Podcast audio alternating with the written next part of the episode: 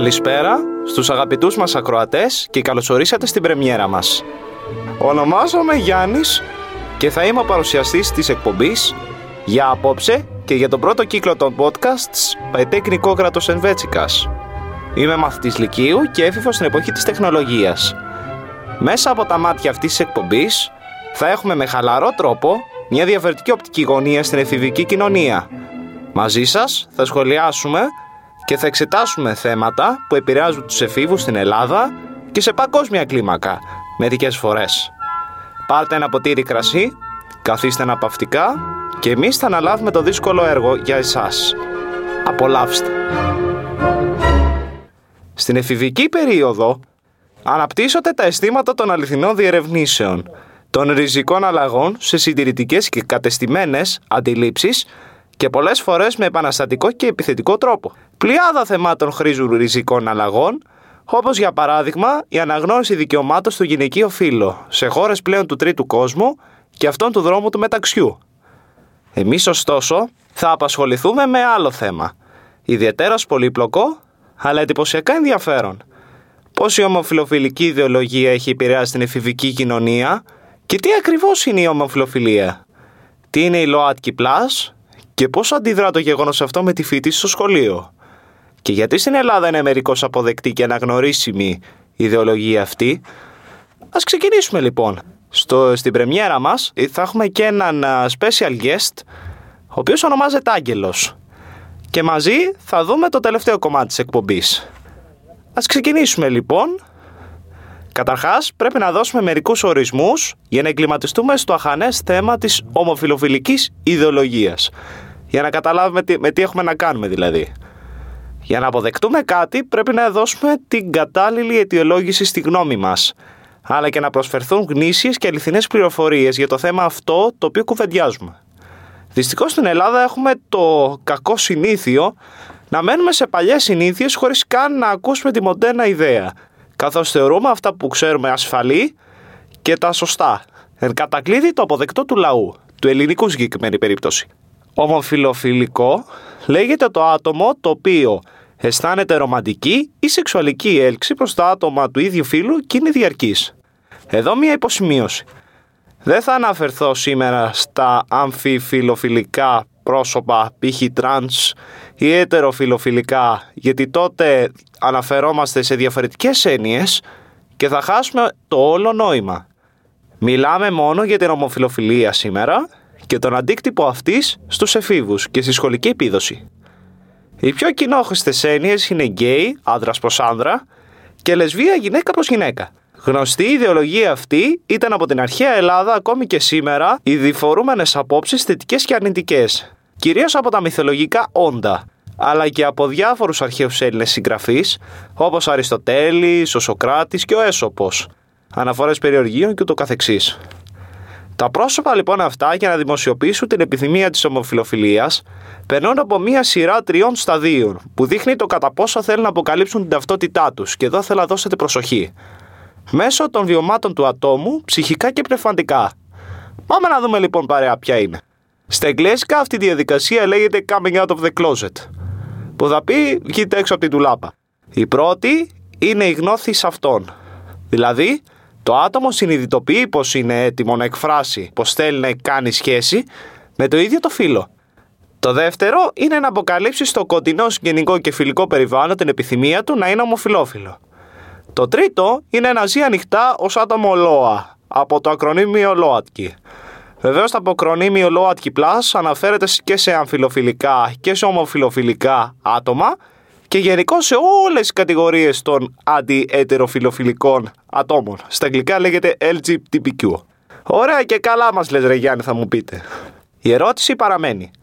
Γιατί στην Ελλάδα δεν είναι 100% αποδεκτή η ομοφιλοφιλική ιδεολογία και τι γίνεται με τους εφήβους; Επίσης, πώς επηρεάζεται η σχολική επίδοση; Χαίρομαι που με ρωτάτε. Στο ελληνικό σύνταγμα οι ομοφυλόφιλοι θεωρούνται και είναι αποδεκτοί δικαιωματικά από το 1951 τυπικά να συνδάδουν σχέσεις με ίδιου φύλου άτομα όπως και στα περισσότερα κράτη της Ευρωπαϊκής Ένωσης και της Ευρώπης γενικά. Δεν θεωρούνται παράνομοι όπως σε κράτη της Ασίας που τιμωρούνται ακόμα και με θανατική ποινή. Αντιθέτως η χώρα μας είναι από τις πιο φιλελεύθερες χώρες στην Ευρώπη. κόμπλεξ βεβαίως και υπάρχει. Αν είναι δυνατόν. Δικαίωμα να μην εγκρίνουμε τα άτομα αυτά, βεβαίως επίσης. Πρέπει ωστόσο να αιτιολογούμε τις απόψεις μας αυτές και όχι βίαια να επιβάλλονται, σωστά; Ένα βαρόμετρο το οποίο έχει τη μεγαλύτερη επιρροή στον κόσμο είναι το όπιο του λαού, όπως είχε πει και ο Καρλ Μάρξ, η θρησκεία. Στην Ελλάδα κυριαρχεί ο Ορθόδοξος Χριστιανισμός και ο Μουσουλμανισμός, κυρίως στη Θράκη. Θρησκείες που δεν αποδέχονται την ομοφιλοφιλία σε καμία περίπτωση. Η πρώτη την αναφέρει ως καταδικαστέα άποψη και απεχθή. Ο Ιησούς Χριστός δεν δίδαξε ποτέ για την ομοφιλοφιλία κατά τα σγραφάς. Και έτσι είναι. Ακόμη και ο Απόστολος Παύλος το είπε. Στο μουσουλμανισμό, από την άλλη, θεωρείται θανάσιμο αμάρτημα και ο μόνος τρόπος για να ξεπληρωθεί η πράξη αυτή είναι ο θάνατος. Μπορεί να φαίνεται ρατσιστικό και κακό, αυτή είναι όμως η αλήθεια. Γι' αυτό υπάρχει μόνο το σύμφωνο συμβίωση από το 2015 στην Ελλάδα. Είναι ευυπόλοιπτοι πολίτες και σεβαστοί σαν τους κανονικούς, τα λέγαμε ετερόφιλους. Αυτούς εννοούμε κανονικούς, έτσι. Και έχουν σχεδόν τα ίδια δικαιώματα, αν εξαιρέσουμε το θεσμό του θρησκευτικού γάμου, την υιοθεσία από λεσβιακά ζευγάρια κτλ. Αυτός είναι ο κύριος λόγος που δεν υπάρχει πλήρης αποδοχή των ομοφυλοφίλων στην Ελλάδα. Υπάρχουν και άλλοι μικρότεροι, αλλά εμείς ψάχνουμε τους σχετικούς με την εφηβική επιρροή στα σχολεία, σωστά; Ωραία λοιπόν. Για να καταφέρουμε να βρούμε και τους υπόλοιπους τρόπους, θα έρθει ο special guest για σήμερα, Άγγελος. Παρακαλώ να περάσει στο στούντιο. Λοιπόν, Άγγελε, καλώς όρισες στην εκπομπή. Καλώς σας βρήκα. Οι ομοφυλόφιλοι γενικά παρουσιάζουν χαρακτηριστικά του αντιθέτου φίλου στην εξωτερική εμφάνιση, στον τρόπο έκφρασης και στη φυσιολογία τους. Θα μου έλεγε κάποιος και αυτό είναι σωστό. Σωστά; Σωστά. Μάλιστα, ωραία. Ας εξετάσουμε αυτή την οπτική με παραδείγματα. Δηλαδή, έχουμε ακούσει διάφορα σχόλια στον δρόμο και θα μπορούσαμε να τα αιτιολογήσουμε ή να τα καταρρίψουμε, αναλόγως.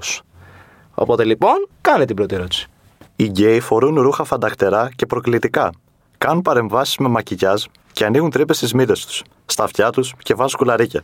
Αυτοί είναι είτε ντιντίδε, είτε νεκροφιλικοί, είτε σατανιστές. Μακριά. Ωραίες απόψεις έχει ο λαός μας, τι να πω.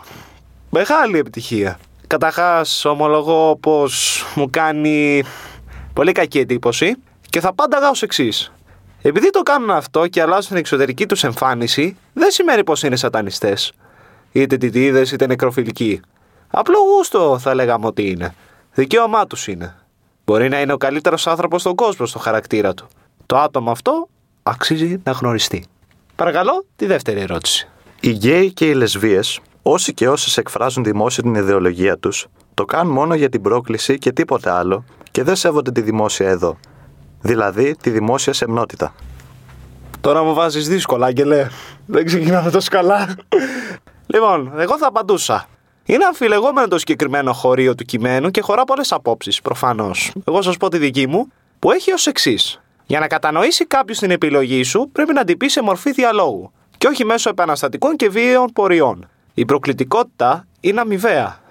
Αν ο ίδιος ομοφυλόφιλο πάρει εξτρέμ μέτρα, εξτραβαγκάντε υπερβολικά για να το πω έτσι, όπως για παράδειγμα να χδυθεί στην πλατεία του χωριού και να φυλά κάποιον, τότε προφανώς θα αποδοκιμαστεί. Και δεν θα είναι ο θεατής στη θέση να τον κατανοήσει.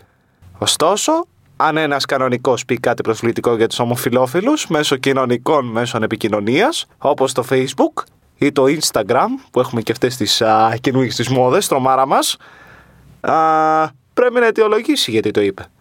Αν όχι, είναι λογικό να υπάρξουν αντιδράσεις. Και το καλύτερο είναι να μην προσβάλλει κάποιος κάποιον, να διατυπώσει κάποιο ερώτημα ευθέως, κάνουμε δηλώσεις μόνο με επιχειρήματα και χωρίς να κατακρίνουμε κάποιον. Αυτό έχει αξία στο διάλογο λυγίζουν τον καρμπό του χεριού τους και μιλάνε με περίεργο τρόπο. Είναι άρρωστοι. Πολύ ωραία το είπες, μπράβο σου. Λοιπόν, άρρωστοι, ε. Ωραία. Για να το ξεκαθαρίσουμε. Δεν ισχύει αυτό. Η ομοφιλοφιλία καταρχάς να δηλωθεί πως δεν είναι ασθένεια ήδη από το 1973. Φανταστείτε 49 χρόνια πίσω. Φανταστείτε. Ούτε ψυχολογική, ούτε παθολογική. Παρακαλώ, την τέταρτη ερώτηση. Οι γκέι και οι λεσβείες είναι αυτιστικοί και δεν είναι καλοί μαθητές. Εν αντιθέσει, είναι αυθάδης και προβληματικοί. Μάλλον θα εννοούσες αυθάδης. Μάλιστα. Λοιπόν, αυθάδη δηλαδή βγάζουν γλώσσα για να σας πω στα ελληνικά. Στη λεγόμενη αργό. Η ομοφιλοφιλία δεν είναι αυτισμό, παιδιά. Το αν κάποιος είναι καλός μαθητής ή όχι εξαρτάται από άλλους παράγοντες. Δηλαδή, αν διαβάζει τα μαθήματά του, συμμετέχει στο μάθημα, όλα αυτές τις κλασικούρες και ούτω καθεξής. Κλασικούρες, αλλά πρέπει να τους ακούμε, παιδιά. Αν κάποιος είναι καλός μαθητής, είναι συνέπεια των πράξεών του. Δεν πρέπει να προσβάλλουμε κανέναν άνθρωπο χωρίς να το γνωρίζουμε. Έτσι αυθαίρετα. Παρακαλώ, την τελευταία ερώτηση. Για σήμερα, μεγάλη μου τιμή θα ήταν. Το πιο δύσκολο debunking. Επειδή είναι γκέισα, τότε δεν είναι και χριστιανοί Ορθόδοξοι. Για να δούμε λοιπόν αν ισχύει και αυτό. Ο καθένας έχει δικαίωμα στο θρήσκευμα. Το πώς όμως το εκφράζει ή πιστεύει στο ανάλογο θρήσκευμα είναι υπόθεση του ατόμου. Πιστέψτε με, η απάντηση είναι απλά δομημένη, αλλά χρειάστηκε πολλή χρόνος. Όχι για να τη σκεφτώ, προσέξτε, αλλά για να διατυπωθεί σωστά. Γενικό συμπέρασμα της σημερινής εκπομπής. Η κατάλληλη αιτιολόγηση και διατύπωση μιας γνώμης από ή προς ένα ομοφυλόφιλο άτομο και φυσικά να υπάρχει ορθή και αληθινή γνώση για το αντικείμενο αυτό είναι το κλειδί για έναν καλό διάλογο και φυσικά την αναγνώριση των ομοφυλοφίλων. Όλοι μας είμαστε άνθρωποι και ακούμε τις γνώμες όλων και τις σεβόμαστε, χωρίς να χειδεολογούμε ή να βρίζουμε. Η πρόκληση και ο αποτροπιασμός της δημόσιας γνώμης είναι επειδή η στήριξη ιδεών δεν βασίζεται συγγνώμη, στη γνώμη, αλλά στο σκοπό να προσβάλλουμε το άτομο που έχει κάνει αυτή την επιλογή. Αν δεν γνωρίζετε πράγματα για ένα θέμα, ρωτάτε, διαβάζετε γι' αυτό και αν είστε σε συζήτηση, προτιμότερο είναι να ακούμε παρά να μιλάμε. Πολύ σημαντικό μάθημα στη ζωή μας, έτσι; Και κάπου εδώ έχετε το τέλος αυτής της πρεμιέρας. Θα ήθελα να ευχαριστήσω όλους όσοι αφιέρωσαν το χρόνο τους για να μας ακούσουν και φυσικά το αξιότιμο τεχνικό επιτελείο που βρίσκεται πίσω από την επιλογή μουσικού παρασκηνίου, του μοντάζ, του μιξάζ και του λογοτύπου μας. Μαζί σας κάθε Κυριακή ή κάθε δεύτερη Κυριακή εδώ στα podcasts by Τεχνικόκρατος Adventure στο Spotify. Steady on, μέχρι την επόμενη φορά, καλή συνέχεια και να περνάτε καλά. Επίσης και από το συνεργάτη μας, καλή συνέχεια. Ευχαριστούμε πολύ.